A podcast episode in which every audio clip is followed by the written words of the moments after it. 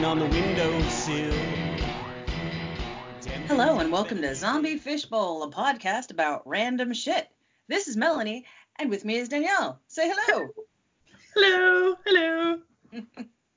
welcome. And uh, before we get into our topic, any housekeeping, Danielle? Um, well, I just kind of briefly want to mention that I am very aware that the audio for both Melanie and I sounds slightly different. And that is because Melanie is in, first of all, she's in another country to me and she's got a really nice microphone.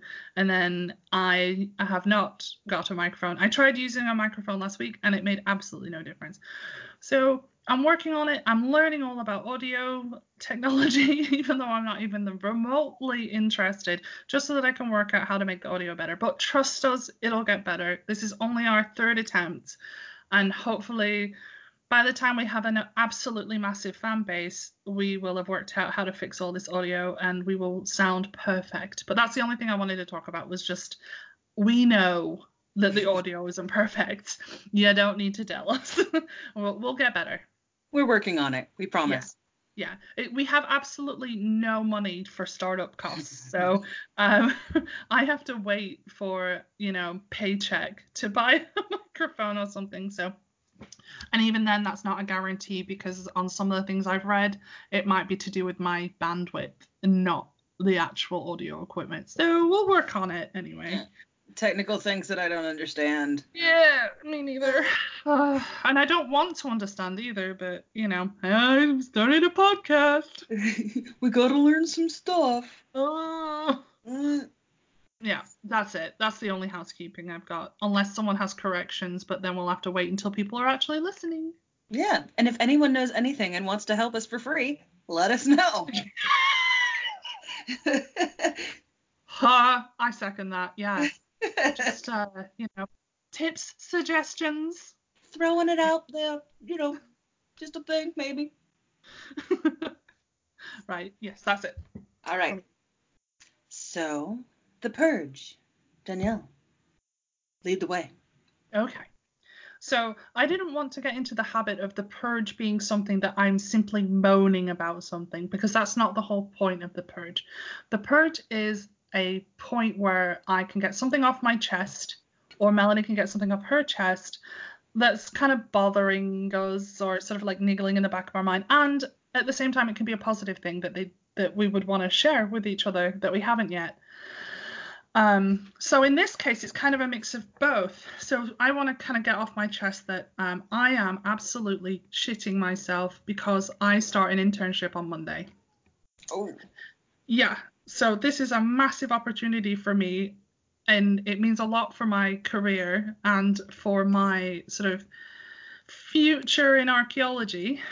So without going too much into it, um, there's going to be a lot of people paying attention to what I'm doing for the next eight weeks, including tutors and people that work for very um, influential archaeology firms and the and the council. So there's a lot of ways I can fuck this up. there's a lot of ways that I can use this to my great advantage for networking and things like that and yeah. experience and and stuff. So I've literally got two more sleeps and then I'm hitting the ground running organizing community archaeology events for the entire summer. Wow. Um, so eight oh. weeks of um planning and coordinating and and even just thinking of ideas and see people listening won't know this but melanie will know this that i am very self-conscious and i think very little of myself on the best of days. And so i am not feeling very good in terms of anxiety. So i just wanted to put it out there that um you know, I'm a sufferer of anxiety and um, particularly social anxieties and depression and things like that. And um, Melanie is very good at talking me down. So Melanie, talk me down. Oh baby, you know you got this. I'm like I'm so stoked for you. I mean, you you wouldn't have gotten this opportunity unless you were good for it, right? Yeah, I suppose so. Come on. Come on. You're awesome. I'm so excited for you. Your brain is so beautiful and so talented. You got this. Oh, I'm excited. I, I wish I could hug you. I, I wish.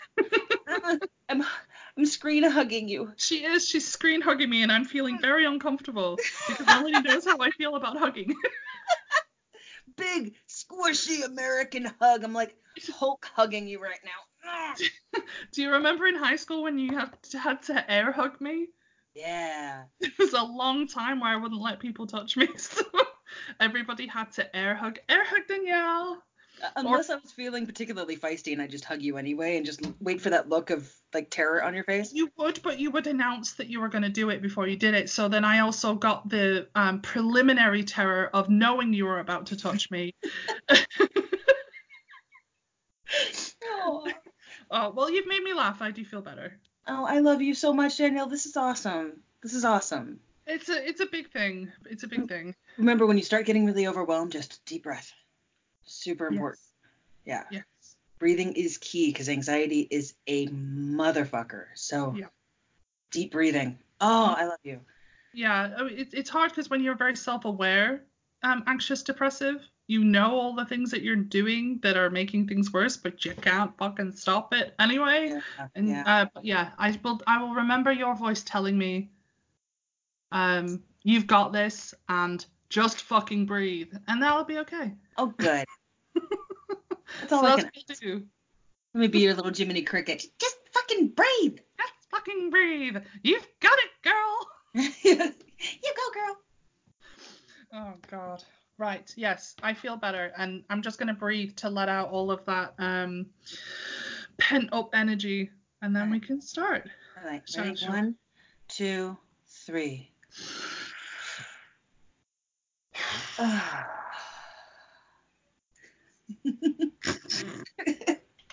your your face really effective.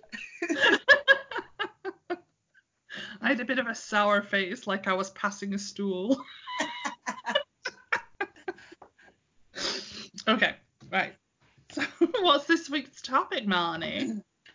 This week's topic is gothic horror. Blimey, that's a big topic. Just a little bit. Yeah, so Melanie and I had a couple of discussions between podcasts this time, only to reassure each other that this wasn't going to be the same kind of format as the first couple of podcasts. So, what we thought we'd do this week was that we'd just kind of chat and have a conversation about Gothic horror genre in literature, in film, on television, in culture, with a little bit of me trying to act really, really smart by talking about like the psychoanalytical side of the themes of Gothic horror and how it affects us and what it tells us about ourselves as a person Yeah. and as a society and culture. So when those facts come up, you're going to go, oh, that's interesting. I never really thought about that. But boy, is she trying to sound smart. no. I am aware of that before I even get in, but they're still they're still interesting nonetheless. Yeah. Um, All right. So Danielle, what is gothic horror? Let me just start with the, def- the definition that I found on the internet. The term Gothic fiction refers to a style of writing that is categorized by elements of fear, horror, death, and gloom, as well as romantic elements like nature, individuality, and high emotion. But those emotions can also include fear and suspense. Um, it was first recognized as a genre um, in sort of like the, the 18th century. Um, and the very first person to be c- sort of credited with writing a Gothic horror, uh, sorry, Gothic fiction was a guy called Horace Walpole when he wrote this uh, book called The Castle of Otranto. Yeah. That was in 1764. Um, it's not Gothic fiction as we know it now. Um, but he, he his his story fits all the elements of what makes Gothic literature what it is. Um, and I'll get into that in a minute. So, the just real quick, the term Gothic does refer to the style of architecture and art of the Middle Ages. So it is a direct um, reference to that particular type of architecture and art because it's considered dark it's decaying by the 17th century it was decaying Mhm. it was dismal it was depressing and so um, the- Atmospheric. yeah a lot of gothic literature takes place in these gro- gloomy dilapidated buildings which in itself inspires fear and repulsion and then there's also like a added monster element to a good gothic literature like vampires werewolves ghosts ghosts ghosts Goats. Goats, definitely. Ghost sloths, ghosts. Just the supernatural in general, really. Um, it, the most important elements really are the environment and the setting. They need to be spooky, ominous, and there needs to be some kind of fear of the unknown, like a paranormal force or um, a happening that's about to occur. So there's the environment and then this like fear of the unknown. And those things come together and make perfect Gothic literature. And the reason why Gothic fiction is Gothic horror is so hard to define is because technically all horror has a kind of Gothic element. Hmm um strictly speaking horror gets it it's it's it's just its like foundation is in this gothic fiction. So to to to define gothic horror is well gothic horror in itself is a little bit of a double um is a bit of a redundancy Yeah. um because gothic fiction does actually infer horror But but like it's a spooky horror. It's like, yeah, dude. horror, it. yeah, yeah, of course. so, but um, there's loads of things that are considered horror now that um that you wouldn't even think was gothic, but are you know a really good arguer Mhm. could show you all the elements within a story that's gothic. So. Um, we're gonna kind of um, start off with what's traditionally gothic horror, and then I've brought in some I know I've got some examples to throw at Melanie that she can tell me whether or not she agrees is that ticking the boxes for the genre.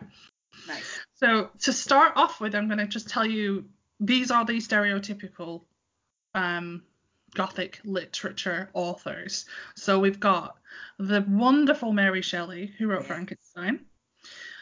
The in, in in the dude Bram Stoker, who wrote Dracula, right? Cool as fuck. The dude. The dude.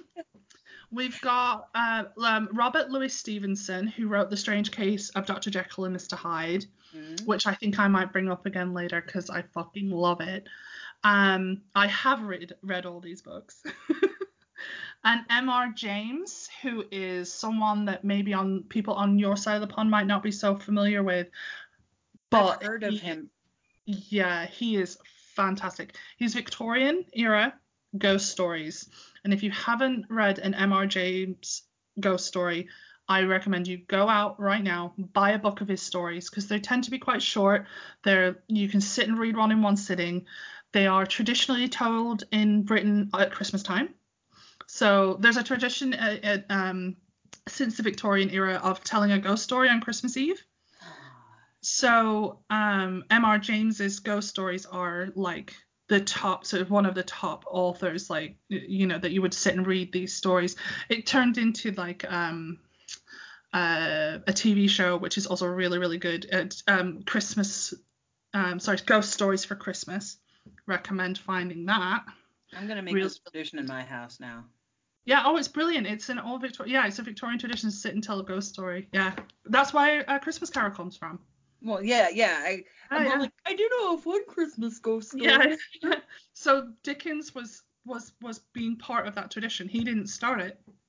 It was already a thing, and he just was like throwing his story into the pile. I mean, he was in the first like I would Wave. imagine, yeah, like the people that made it popular. But it wasn't. It's not like it's something he came up with. It was already a thing. And then um, we cannot talk about Gothic horror or Gothic literature without bringing up, I believe, the godfather of the Gothic genre, Mr. Edgar Allan Poe. And I believe that Melanie is going squeak because this is where she wants to come in.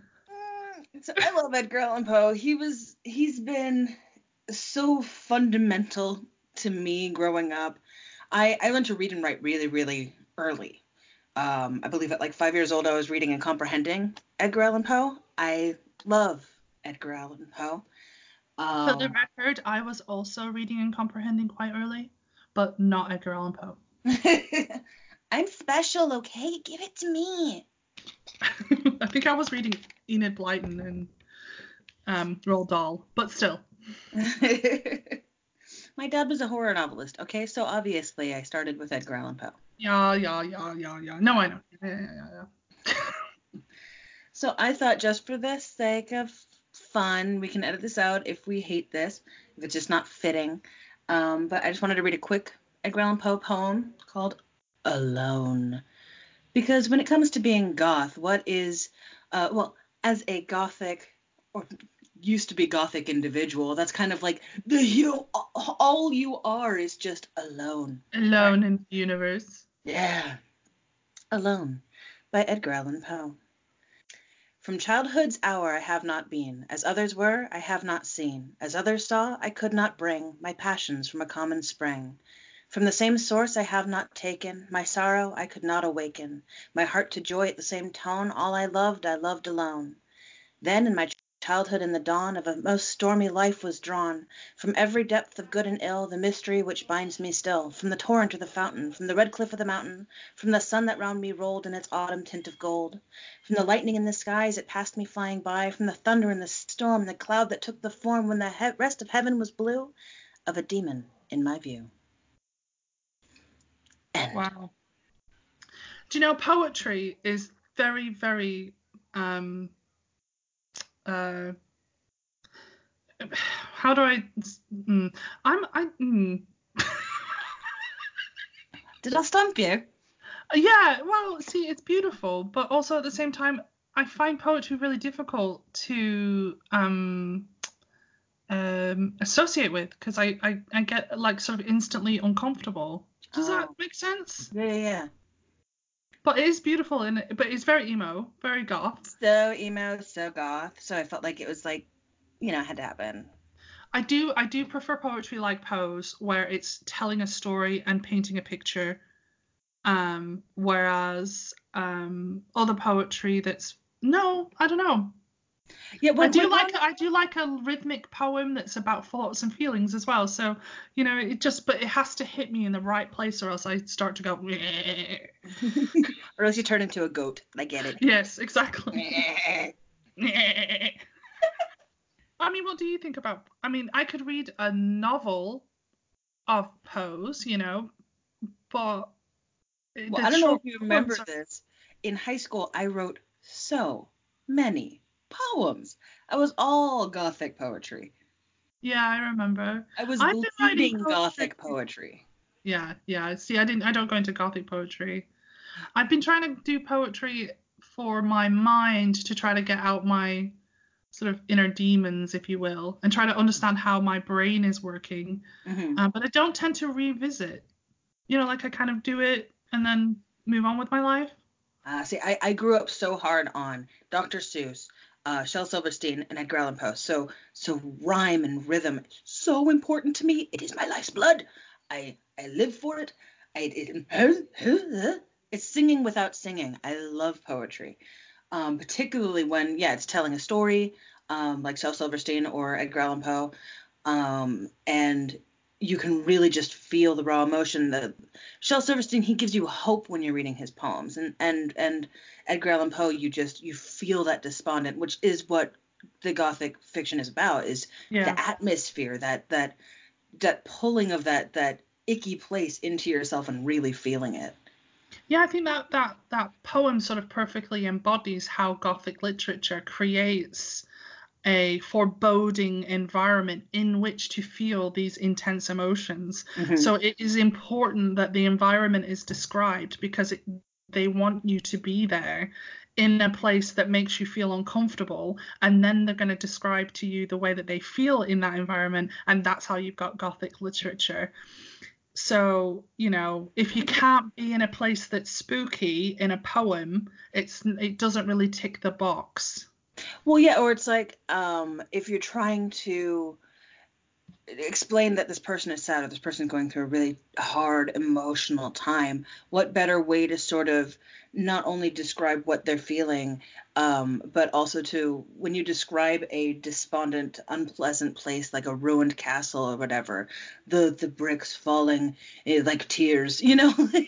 yeah It's it's it's uh anthropomorphizing? No. Um it's like mirroring yeah, yeah, and and it it makes it a lot easier for the reader to to understand. yeah it's projecting the inner turmoil onto the external environment Yeah, yeah, man, yeah deep deep, feeling it. Yeah. Um. All right. So that's our our um our critique of poetry and and um. But yeah, no, I think that that is a good way to set up um how Gothic literature should make you feel. So that's good. Um, I have a few examples of um, modern Gothic horror that you could argue with me might not be, or you could agree with me. So the first one I have is um, Interview with a Vampire by Anne Rice. Would you Oh, agree? definitely, Yeah, that is a modern Gothic horror. definitely. And it's funny because I just realized that these are all books, this is all literature, but they've all been made into a film. Oh well. Um, I found that a lot too. I was like, you know, what are some good gothic horror films? And and almost every single one of them was a book before it was a movie. yeah. I acknowledge that as well. Yeah, it's it's it's yeah, I think it's probably because it it, it serves itself so well to being made into film. It's almost like they were made for each other. Yeah. Because they're describing the sets for them. Mm-hmm. you know, here's what you build. So, um, right, the second one I've got is uh, The Woman in Black by Susan Hill. I have not seen nor read apparently that one. Well, see, I haven't read the novel, but I read a paper, which I'll talk about later, about um, uh, this particular book. Oh, I could talk a little bit about it now.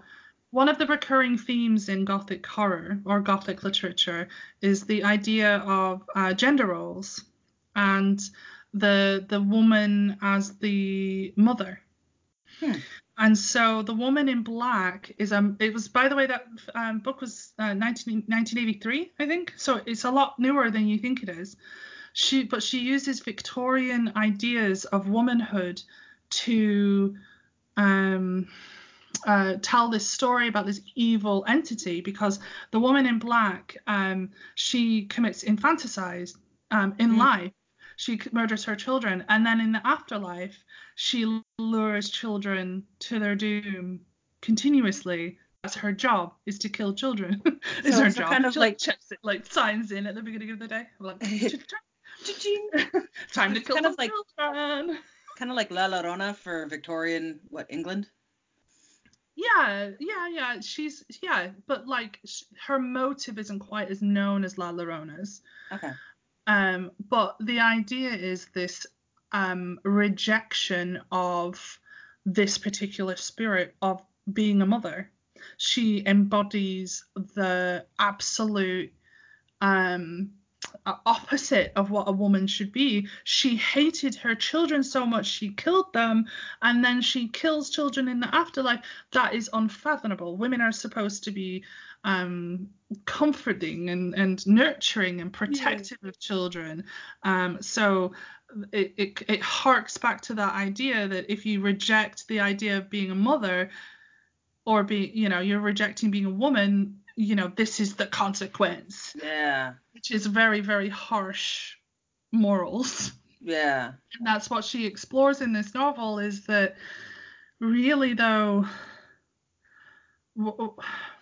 is it is is her rejection of being is it worse sorry is it worse that because she's a woman simply because she's a woman it's so horrendous like Yeah. why is why why is that you know like exploring our own thoughts about it Yeah. but because we we almost expect if a baddie is a guy like it's not we're not going to sort of think twice whether well we will, but with this sort of idea that they could kill children or adults is interchangeable. Whereas yeah, with a woman, we already sort of assume that men are kind of like can go from being man to monster anyway. Yes, yes, which is another um, um, a recurring theme. So when the women are rejecting um, being a mother and being a woman, uh, you know, being that sort of gender role, the men are rejecting their inner animal, which is another theme, which is the, the inner animal. So we'll get into that a little bit later as well, because it's really interesting to think about. It's very sort of anti-evolution, but we'll talk Yeah. about that. So um, that I, I I haven't read the book. I have seen the film with Daniel Radcliffe. I think it is. Who's, Yeah. who's in the. It's not the best film. Harry Potter, which is why I haven't seen it because I, I love a ghost movie, but uh, I heard not so great reviews, so I was just kind of like, I'll see it if it's free and in front of me. Yeah, well, it's so so, and I think that you can probably find it on some streaming network now. So, um, you know, if you wanted to, I don't think it's one that should bump another better film out of the way. Um, but if you find yourself with someone going, "Shall we watch The Woman in Black?" Yeah, it's all right. It has things about it that are spooky. You know, like when you watch a film and overall the product is really not great, but then there's been like three things in it that you thought that saves it. Well, see, it's funny uh, because I kind of come from a, a different perspective because I was a medium and I have so many sort of ghosty experiences. Even a really shitty ghost movie will get to me. Yeah. Yeah. Like almost every single time because I, I just immediately kind of put myself there and I'm all, oh, I know what that feels like. you Yeah, know, yeah, and I feel it. She does a lot of lingering in the back of shots. Oh, I hate this that. particular ghost. Yeah. Um, I don't like the jump scares. There's jump scares in it. Um, but overall, it's a nice atmospheric gothic inspired. It's like a spooky house in a spooky place with mud, you know, because we were up to our eyeballs in mud during the Victorian era. So, but it was funny I, to find out that that book was written in in the 80s, and I thought it was a Victorian novel. So Huh. that that was quite interesting for me to find out that she was writing it in the style and setting it during the Victorian era, but she was writing it in the 80s. So that's pretty good. So snaps to Susan Hill, you fooled me. right, the next person who is a modern Gothic horror literature person, writer, also known as a writer, mm-hmm. Stephen King. This is where I thought I might divide you. Oh, I would say I wouldn't classify him as a gothic writer. I would classify some of his works as gothic. And most of those works I have not read. Okay, that's fine. I, I I- prefer his like edgy kind of like stuff, but the there are a few pieces that I know um, that are a little bit more on the romantic side, and I think that those would definitely put him more in the gothic uh, category. Yeah, my number one example, I think, for a Stephen King Gothic novel is The Shining. Hmm. Yeah, Right. atmosphere. Yeah. Yeah. You're in a spooky, deserted building. There's a, a um, an air of doom and gloom. There are supernatural forces. He himself is in pain and suffering. And if we go off the film, just for a second, even though it's not his work, the monster comes into it when Jack changes and goes.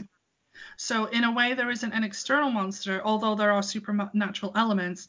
The end of the film switches and Jack becomes the monster, and the I can't remember the name of the um, uh, female character, his wife, um, but she becomes the main character towards the end, where she's being pursued by the monster. But the whole thing comes into like a big crescendo and a massive finale, which is not necessary for Gothic not literature. You don't need to have this huge event, but there is definitely it ticks all the boxes for being Gothic literature. It's just set in the modern era. My face says I don't agree, but I'll give it to you. No, I'll give that one to you. I'll, Woohoo! Yeah. Okay. I'll give it to you. Okay. Even though I've kind of um, meshed together the film and the book, because I'll be honest, I've not read the book because I'm actually not a very big Stephen King fan. The book is amazing. I hate the movie. Oh, Yeah. he hates the movie too. Well, Way to agree with Stephen King. And I didn't know that. I didn't know that until like last year. I was just like, oh, he hates the movie too. Good, Yeah. I'm not alone because the movie, uh, I feel, um, not only was it, it was a cruel movie. You Mhm. know, there was there was a lot of pain, um, on poor Shelley Duvall. Like there was there was it was a cruel, cruelly made movie, and I could feel it even before I knew that.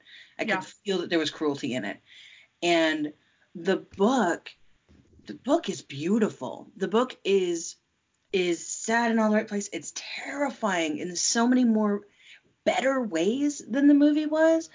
So yeah, I, as soon as I read the book and I watched the movie, I, I'd seen the movie and I was like, eh, meh. Then I read the book and then I saw the movie again. I'm like, dude, fuck this movie. Mm. There was I mean, actually there's no doubt in my mind that Kubrick went absolutely batshit crazy making that film and absolutely tortured the people in it. But I think the end product is a piece of cinema. Like, if I hadn't have read the book, I probably would agree. the book is better than the movie. always, always. Always. Um, but uh, uh, there was actually a made-for-TV uh version of Yep, The that's the one Stephen King produced. And it was great. It was so much. I loved it. Yeah, that's it. He was so distraught by what Kubrick did to his book that he um either produced it or at least he uh, um like He enjoyed it better. got it made, got it made, you know, with his his say and his um sort of opinion taken on board. He really, really, really, really, really, really didn't like what Kubrick did. He's always been very vocal about it. Um, but Kubrick, I'm fist bumping Uh, Stephen King right now. Boom. Kubrick has his vision and he's going to pursue it. yeah. And that's it. Regardless No. of whose throats he steps on on the way. Yep, yep, yep. And he is he was a fucking genius. he's just absolutely demented. Yeah. Well, we'll just leave that there. But yeah, Stephen King, we'll put him in the Gothic literature section because uh, The Shining ticks the book and I uh, ticks the the box. Um, and then I've kind of got a little bit of an outlier for you. So it's not modern Gothic, and it's Okay. not um, not ordinarily considered um, a Gothic novel. This is one that I thought of, and I really did think of this. I didn't see this on a website and go, "Oh, I'm going to nick that." I thought, arguably, that this fairy tale. So it's fairy tale. It predates Gothic literature. Um, Beauty and the Beast, Oh yeah. Yeah, totally. Are you kidding? right? Right. Yeah. I'm sure I'm not the first person to think that. I'm sure that there's been dozens and dozens and dozens and hundreds of literature students that have written an essay on why Beauty and the Beast is actually the first Gothic uh, novel. But um, it, technically, it's a fairy tale, so you know. But it's been around for longer than when. When did I say that the first credited thing was 1764?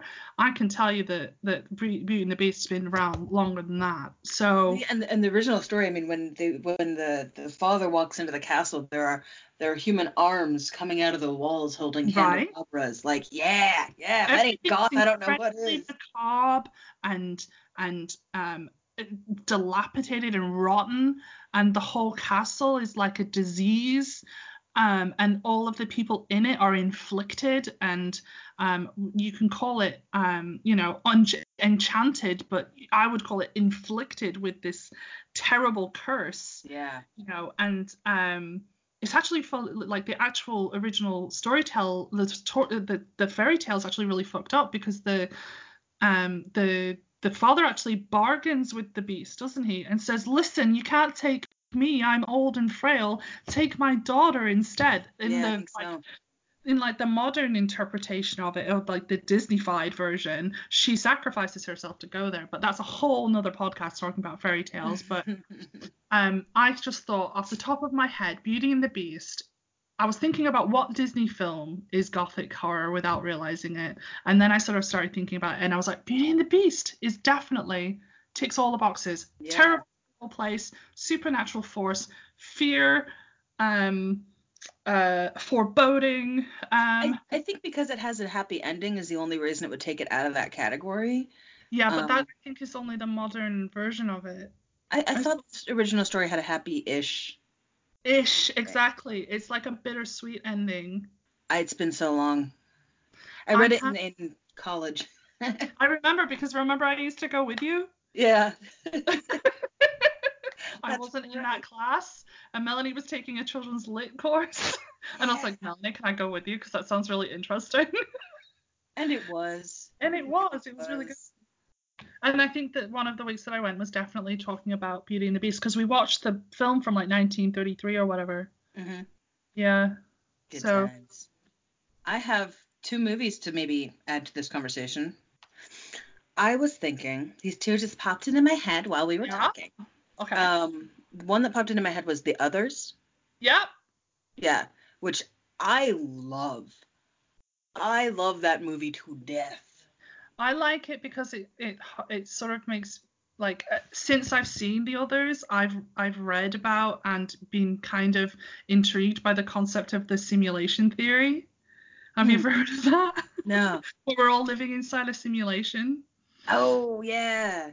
Okay, and the idea is that there's somewhat of like parallel games going on at the same time and things like that. And the whole idea of the others, I don't want to spoil it for people, but the whole idea of the others and how that actually turns out could Yeah. potentially be um, scientific in in its um, uh, nature as opposed to supernatural because Nice. of the idea of simultaneous um, times going on at the same time Yeah.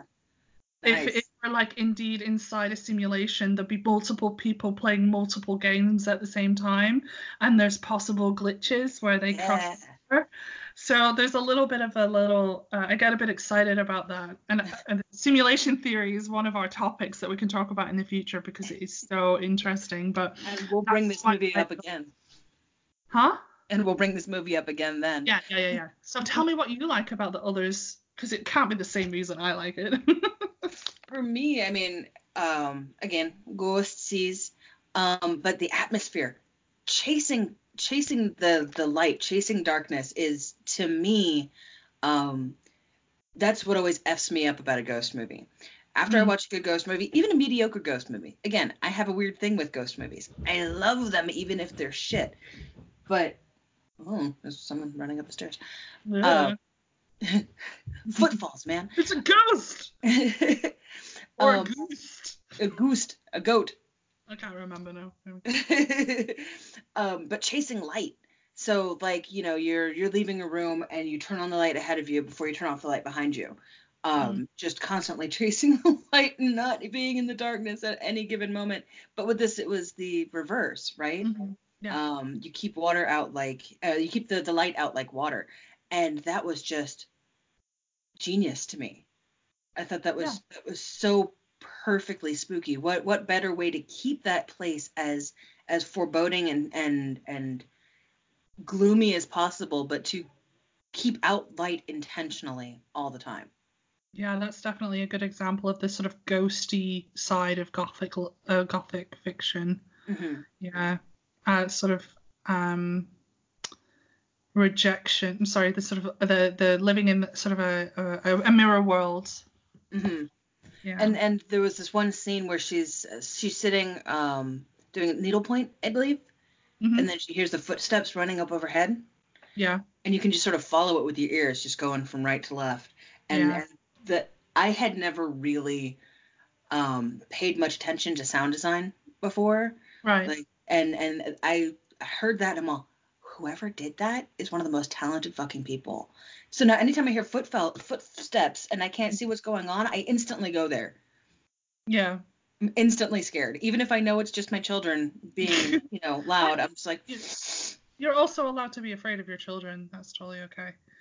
yes, I am. They will kill me. Yeah. Yeah. It has been foretold in a prophecy. Uh, yeah. Well. no. um. What was the other movie that you the wanted? other to... one, I will leave up to you to see if you think it fits the category. I think it does. Um, let the right one in. Of course. Yep. I've got that one written down too. Snap. Boop. Yep. Do you approve of Let Me In, the remake in English? I have not seen it. Me neither. I refuse to. Let the right I one in was perfectly amazing. Yep. Have Exactly. you read the book? Um, I have not read the book. No. the book is so good. I'm flip Melanie is. The book is so good. It's amazing. I have it right back there somewhere, and I'm pointing uh, in my bookshelves. Oh God, Danielle, it is so good.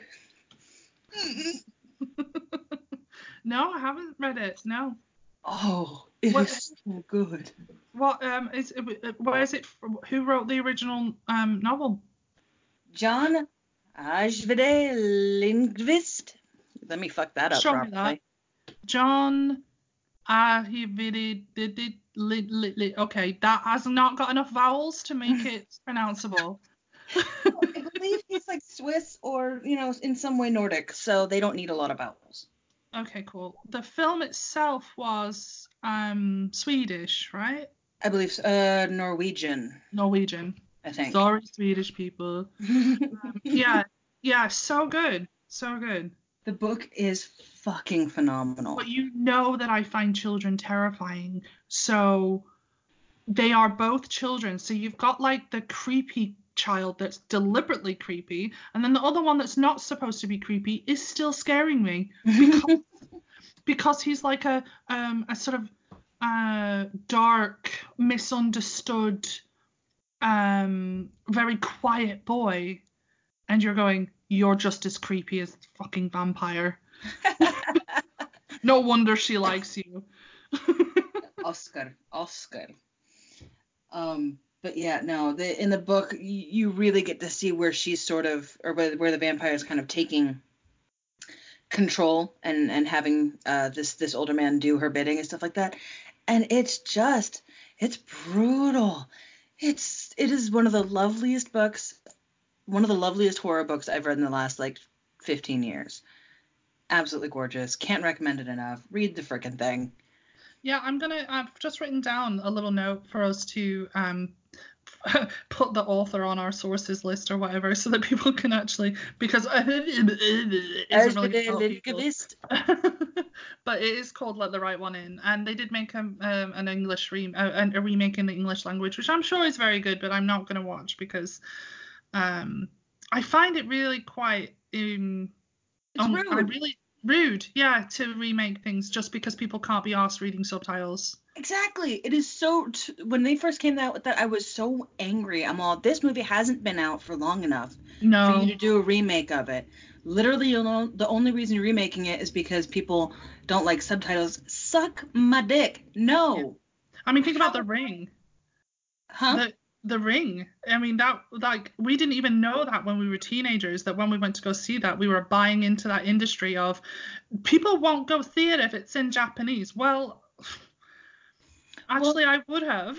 Honestly, though, this is one of those rare, rare circumstances you will ever hear me say this.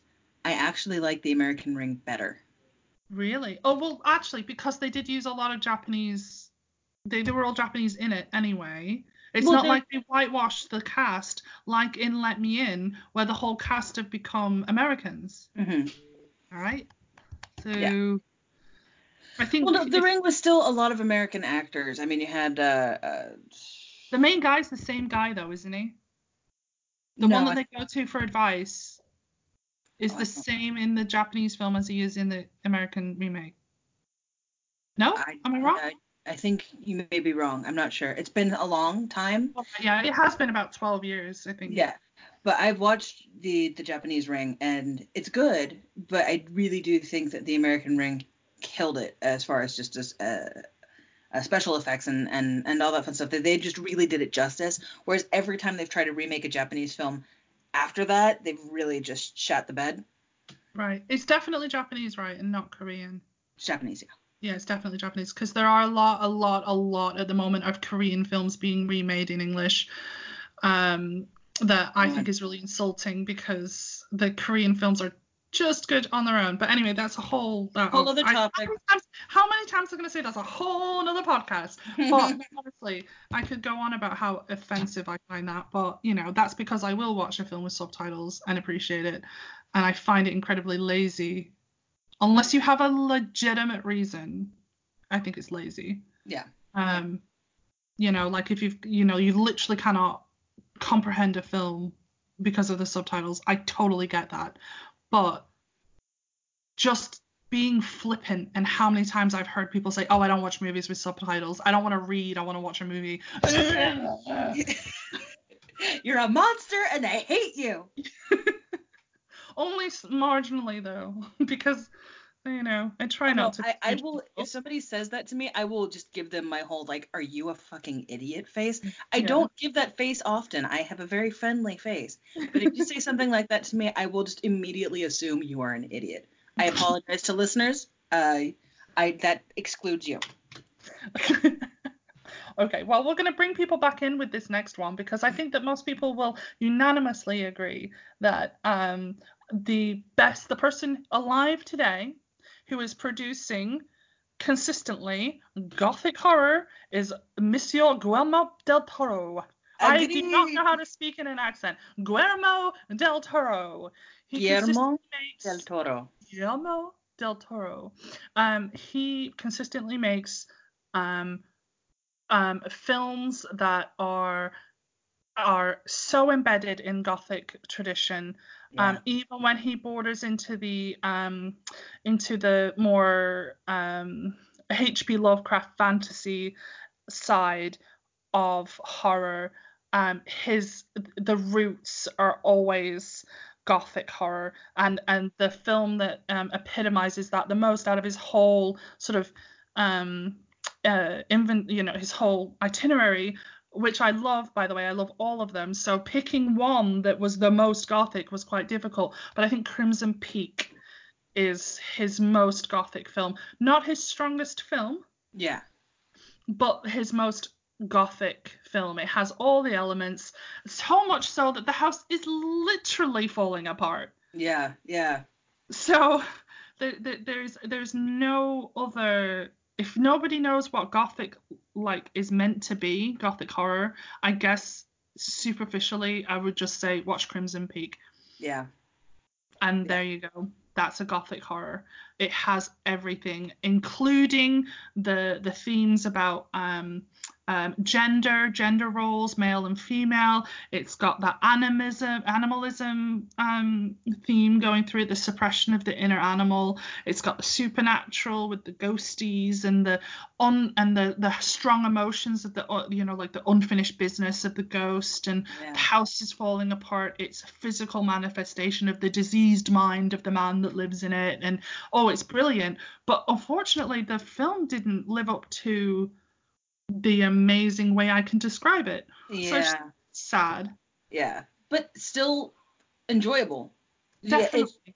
it just doesn't hit his you know kind of what you expect out of all of his other movies like Pan's Yeah. Labyrinth and and all these other things. yeah. Um, but yeah, he's he's got gothic elements in like everything he touches. Everything does. Yeah. Even mean, even Hellboy, I'll give it to him. You know, Yeah, like gorgeous. He. I mean, when we went to uh, Melanie and I went to the exhibit. What it was at LACMA. Yeah. Yeah, when it was at LACMA, because I just happened to be visiting when this exhibit was on, and I was like, Melanie, we're going to LACMA, and we're going to this. Happiest day of my life. she didn't need much convincing. Oh. So It was hysterical because you have all these like really beautiful, artistic, gothic people, you know, just sort of like finger on their chin, going, "Yes, yes, I'm taking in this thing." And I come up next to them, I'm all, "Are you seeing this? Oh my god!" Like, that cockroach has a tail. I'm losing my shit. I'm so Look at excited. all the fake moths that don't. I think This is amazing. There was this one goth couple that looked at me like, "Oh my god, will you calm down?" I'm all like, "You guys are full of shit. You are not enjoying this enough." One of the cool thing about that exhibit was that you were you were welcome to take pictures, which was Yeah. really cool because a lot of those exhibits, um, rightfully so, you can't take your own photographs because it's you know like a copyright issue and and you know that artist wants to, but as far as like that exhibit was we could take loads of pictures so we were all comparing the things that we found the most interesting enough to take photographs of because we kind of separated. There was a the, how many of us were there? There were four of us? There was Yeah, me you stacy. Crystal and Ian. So there's five of us, and we ended up I kind had of a life-size replica of Edgar Allan Poe sitting on a chair, and I just wanted to live there with him forever. yeah. And the guy that made the miniatures for the old films, that was cool too. I can't remember his name. The guy that used to make the little claymation miniatures. Yeah, for the I know his name, and I'm- films. And you know, like Jason and the Argonauts and everything. Ah, it's gonna bug me. I'm gonna fucking Google Oh, well, it. I know It's it. okay, it's okay. But yeah, the the exhibit was great, and we're probably gonna end up editing that out because it has nothing to do with what we're talking about. No, but it was so good. It was- Oh. it was really good, and it sort of it sort of um, yeah, it it showed you how much. I'm trying to bring it round, but I'm really struggling. Um, his, his passion for for pretty much the whole history of horror yeah, um, from from beginning to now his his passion spanned the the entire history and and everything from the the classically beautiful aspects of horror to the bizarre weird creepy things. And and it was just it was stunning. That was my mind in an exhibit. I was gonna say it was lovely walking into his brain, and after being in his brain for a couple hours, I could very comfortably stay there. So Guillermo, if you're listening, we love your brain. i love you so much Okay, um, right. So now that we've worshipped at the the altar of our our current Gothic god, um, he's passed over from Edgar Allan Poe. It's now it, the, the you know the gauntlet the, yeah the, the thing gauntlet's is- passed the gauntlet's been passed to Guillermo. Right. Okay. But okay. Uh, what are we gonna do now? Because there's so much stuff I want to talk about, but we're all, already an hour in. But but we can't we can't talk about Gothic horror without talking about Hammer horror. We just can't. oh yeah yeah Um, there was another film that I wanted to bring up, which I will really, really quickly bring up, but we cannot leave this conversation without talking about Hammer horror because Hammer horror, man. yeah yeah yeah Yeah, come on. I mean, those are those are those those are horror tropes now. Everything that Hammer horror that have done are now the tropes of horror in general. yeah Um, but Did you want to real explain to listeners who maybe not not so familiar with Hammer horror? Oh, you gotta know Hammer. All right, Hammer Horror. You might not know it, but you'll know it. You you don't know you know it. But Hammer Horror was a um a film production company from England in the 50s, 60s, and 70s. And then it kind of went quiet, and now it's been it's been um uh, rekindled again in the modern era. Um, but it's most famous for Mr. Vincent Price as Dracula and Peter Cushing as uh, uh, Victor Frankenstein. Sorry, is he's he's in Frankenstein? No, Peter Cushing's in Frankenstein. Yeah. Yeah, yeah, yeah, yeah. Yes, He's yes, yes. Yeah, but then he also later becomes he's also um Van Helsing. Yeah. Um, but um, I just got a shout out, honorable mention to the Gorgon because the beautiful and wonderful and sweet and um, wonderful uh, Jacqueline Pearce is in the Gorgon, and um, I absolutely love her. Um, and she passed away a couple of years ago. Um, sorry, about a year ago. Um, she's in Blake Seven, which is a sci-fi show, which I absolutely love. Melanie's just gonna smirk, but Yeah. anyway. Um, so Jacqueline, love you. um, and we love you in the Gorgon and all the other horror horror films, but the Gorgon is one that fits the um the the gothic idea. Um, but definitely Dracula, Curse of Frankenstein, Van Helsing, Yeah. those films. But there's hundreds of them, so pop on your phone, grab you know Google Hammer horror films. And you you know you'll find shit like the Witchfinder General, which is later, which isn't as great, but still is fun. Still fun. But I recommend if you're going to start, you got to start with The Curse of Frankenstein, which, if you can believe it, is 1957, and Dracula, which, if you can believe it, is 1958. Vincent Price, sorry, Christopher Lee is Dracula, not Vincent Price. But Vincent Price is an actor Yeah. in Hammer horror films. I've corrected myself there. I got very excited for a minute there. Vincent Price is in Hammer horror. yeah. He is not Dracula. That is Christopher That's Lee. Christopher Lee. Yeah. Big faux pas there. One that I know, and I feel a little sick having made it, but I've corrected it, so we're okay. Somebody just pissed themselves in rage. I'm just saying. yeah, but I I fixed it. I fixed it. I fixed it. Peter Cushing is in Frankenstein. We're sorry. We're sorry. Vincent Price is is in Loads, and then Peter Cushing, uh, sorry, um, Christopher Lee is in Dracula, and I'm really really sorry that I got all that mixed up. I, I was typing stuff out really quickly before we You're started. fine. You're fine. right. Um. so I guess, do you want me to say another movie, or shall we move on to television? Um, uh, let's move on to television because we're kind of cramming on time. Yeah, yeah. And I'll sort of, um, yeah. I'm sure we'll we'll edit a lot of this out, but we'll see. Right. Okay. the most gothic show I've ever seen, Yep. Penny Dreadful. Yeah. Okay. Yeah. I keep. I kept reading that. I've not seen it. Oh, oh, It's it's, so literally- good. The conversation we talked about gothic horror on television with Turner. I was like, we need to watch Penny Dreadful because it's on every list of must see um, gothic entertainment. You you literally cannot get more goth than that. I can't think of a single show that comes even close, except for maybe like Dark Shadows. And Dark Shadows was Ah! ridiculous. Turner gets a pint. He said, I'm gonna bet a pint Melanie or so, I can't even say if he said a pint, but I don't remember what he said. I bet Melanie at some point will mention Dark Shadows, and he Yeah. was right. I love Dark Shadows. Dark Shadows is completely ridiculous and it's Yeah. it's kind of garbage, but it's definitely gothic. It's yeah, definitely yeah, yeah, yeah, yeah. But but um I can't think of another show that's that's that's so completely gothic. I mean it even has Frankenstein, um uh Wolfman, like all of them are in it. Dracula, all of them are in it. And where it could get really silly and really stupid, which is why I, I was sort of braced for it to get really stupid. Mhm. It's beautiful. It's done so well. And it's it's sexy and it's romantic and it's it's spooky and and dark. Oh, it's oh, it's stunning. It is a stunning show. And I- I am so over vampire shit. And if I can get over vampire shit to enjoy this show, like that really says something.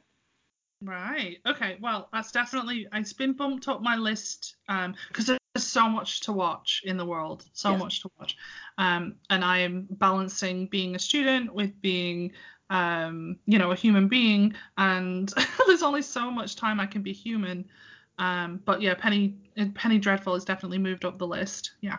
Yeah. Um, something of a similar feel to it that's got come out of the same era was a show called um, that was based on a book as well, Jonathan Strange and Mr. Norrell. oh yeah, that was great. Yeah, yeah, that's that's that's in the Gothic tradition, but it's uh, magic and um, uh, the supernatural sort of, as opposed to um, uh, vampires and werewolves. But yeah. yeah. Um, also, um, a show that I know that you love, American Horror Story, Yeah, yeah, I'll give Um, that. particularly Asylum. Yes, Asylum, and I'll even give it to um Roanoke. I I gave up on that one. That's where I I, stopped liked it. watching. That's where I stopped watching. I skipped all of the the which was it Carnival. Oh yeah, because you don't like freaks. Yeah, I can't because I don't like. Yeah, yeah, it makes me. Yeah, I don't like freaks. I love freak stuff. That's the only thing that Melanie and I actually talked about when we were in the um uh Del Toro exhibit. Was he had like collections of uh like full casts of Mm. the actors and uh, the characters that played freaks in his film, and I was like, I don't like it because I it reeks of exploitation to me, and I just can't get it out of my head. But um uh I so I skipped that one and I started the Roanoke Roanoke or whatever, and I think I watched three episodes and it started to really get on my nerves, and I have not watched American Horror Story since. See, honestly, Asylum is one of my least favorite seasons. Okay. But yeah. I think it's just because the alien element. I was just sort of like, oh god, get out of my butt. I hate this. Yeah, yeah, I think they were trying to shoehorn too many things in. But I said I only mentioned Asylum because it does have the the environment and elements that make it gothic. Um, but arguably the whole American Horror Story saga has elements of, of gothic because they try to shoehorn any type of genre into it as humanly possible. Yeah, Uh, even even Coven, um, when they go back into like old Louisiana sort of uh, le- legends and, and stuff there. Um, Mhm. I'll, I'll give it to that too. Mhm. So yes, definitely agree. Okay. Um, did you check out a house? Sorry, a haunting at Hill House that everyone was going on about? Not yet. The show, uh, Netflix, Yeah. right? Yeah. Not yet. Okay. Well, we can't really discuss it in depth, but that is also um, in the Gothic tradition. But I wasn't as um, impressed with it as uh, the everybody else was, it seems. But I wonder if a lot of it was viral marketing, and it made me convinced that everybody loved it, but everyone was just like, eh, it's okay. No, no, I know a lot of people that were really like, oh my god, this show was my life. Uh, Uh, Yeah, I just haven't I haven't done it yet. That one's okay. Okay, and because I can't get through anything without mentioning something nerdy, um, this is for my homies over here in the Britain. Um, because over there you will not know what I'm talking about right now. But one of the most popular and influential eras of Doctor Who, specifically season 12, 13, and 14, which feature um, Philip Hinchcliffe as the producer and Robert Holmes as script editor, and this is during the Tom Baker era, is so sufficiently influenced by Gothic movement. It is known as the Gothic horror era nice. of Doctor Who. So seasons 12, 13, and 14 are um, Tom Baker, and all of the stories are um, dark and um, sort of um, have that element of, of, of, of macabre about them. Yeah. Um, and the goofy element simply is the Doctor, and that's what lightens it up and makes it for children. But well, not arguing. I'm not saying it's for children, but it makes it a, a family-friendly show. Yeah. Um, and yeah, so it, it is actually known as the Gothic horror era of Doctor Who, and I recommend it is the best. Like, it's up there with the best of all of Doctor Who of all time. Those that it's, it's like the. I'm, I'm gonna say arguably again because obviously it's very subjective, but it's up there with like the the most lauded and um, praised time period of Doctor Who, and there was no way I could go through talking about Gothic horror Yeah. knowing that this was the fact, this was the case, and not mention it because uh, we here are a Doctor Who house, so classic era. yeah. Yeah. Before people start accusing me of liking New Who, I will. All right. Oh, I have a bunch of random fun facts about Mary Shelley and Bram Stoker and Edgar Allan Poe and, and some things like that, but um, we are kind of running out of time. We're sort of We, going we over really time are. here. I have like a whole thing about Abraham Lincoln Vampire Hunter. Oh, I love that. That's the one I was gonna say was Mar was Marmite. So we've got to leave like just this little bit of banter in where I go. We were gonna talk about Abraham Lincoln Vampire Hunter and Pride and Prejudice and Zombies yeah. and their merits as Gothic literature and their and then Gothic entertainment. But we've run out of time. Yeah. Who knew that this topic, which I was so afraid that I was so completely underprepared for, would uh, take us over time and we could keep going for like another hour easy. Yeah, we've both had to sacrifice a significant amount of our knowledge because we kept going off on tangents about our periods in Doctor Who. this is gonna be fun to edit. yeah, right? Or we could just put up the complete unedited one hour and a half long episodes. Well, And people will be like, what? We can we can edit it down for the podcast and then just like put on YouTube or something the full like hour and a half or whatever. All right, so later when we monetize and we want people to sponsor us through Patreon or something, we can have it as a like have the unedited episodes where we Cats. off on tangents. so we'll save them for future bribery. yeah, we'll bribe you with things. Yeah. Um. So we're gonna leave this at the end. There was lots of conversation about things that got edited out of this episode.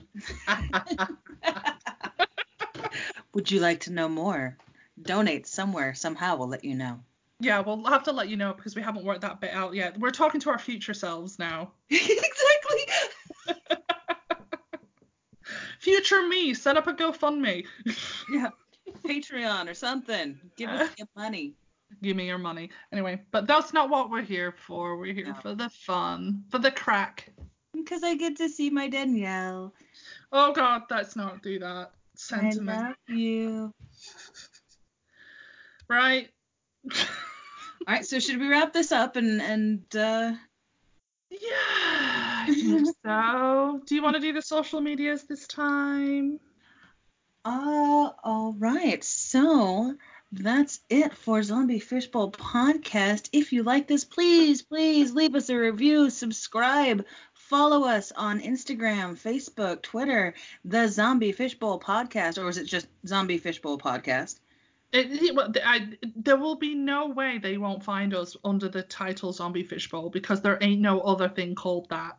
We're easy to find. Yeah. If you have any suggestions for topics, if you have any questions, you want to call us out on our bull, please send us an email at zombiefishbowlpodcast at gmail.com. Um, and yeah, so do we want to end on a quote of the day? Um, well, we'll do the quote of the day in a minute. Um, No. and we need to f- do a topic. Random topic picker, random topic picker. You're gonna pick a topic at random. You're a random topic picker. it's so good. I don't care how, if it's different every time, I'll still love it. this really is the first one that came up. I promise. Don't throw doubt into their minds. What random Alright, I topic? won't, I won't, I won't, I won't. Okay, okay. All right, all right. All right. So this is the random.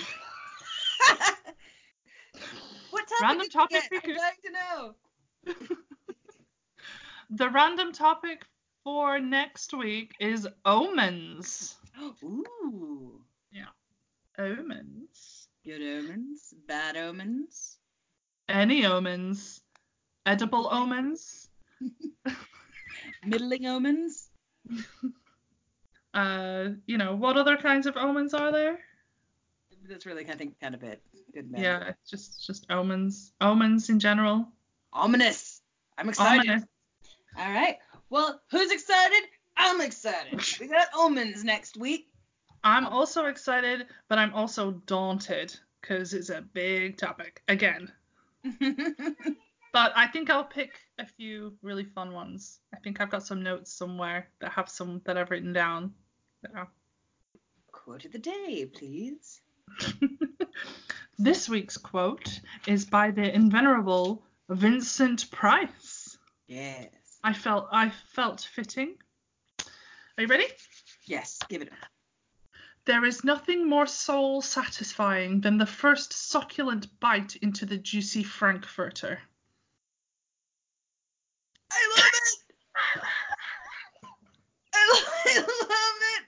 I love it so much. Melanie's jaw just dropped. Not what she was expecting at all. Oh, that was great. Oh. Oh my I'll god. tell, you, I tell you, I really wanted to make you laugh. It's from his cookbooks. That's amazing. Yeah. I So- love it. In case you didn't know, Vincent Price wrote best-selling cookbooks in the 60s. That's genius. So that's from his like either from one of the, the the cookbooks or from when he's talking about the food that he loves. So check that out on Amazon. They're they're they're on there. awesome. Vincent Price cookbooks. There's a picture of him on one of the in one of the books where he's um got a plate of raw meat and he's got like a knife like like he's about to stab it and he's like looking at the camera menacingly. Fucking love Vincent Price. Bless his heart. Yeah. Real quick, can I just do an Edgar Allan Poe quote? Because I, I just love him. Absolutely. All right. Um, one of my favorite quotes from him when I was a small kid, I read this and I went, oh, that's so sad. He's so emo. I became insane with long intervals of terrible san- sanity. Poor guy. Why do you have to Like- give me awkward silences? I'm absorbing it, Melanie. I'm absorbing it. Say it again. I became insane with long intervals of terrible sanity. I agree. I agree. It is it is best to live our lives in a constant state of madness. or at least when you acknowledge your insanity, you know, just sort of uh, makes it a little easier to tread with it. I don't know. I feel like I'd rather be mad in a world as crazy as it is. I'd rather just think I'm mad than to think that I'm the sane one while everybody else is insane. Yeah, that would be the worst. Yeah. And with that, we leave you. We love you. Love us. Subscribe. Spread the word. And we will see you next week. Yes, please. Bye. Bye.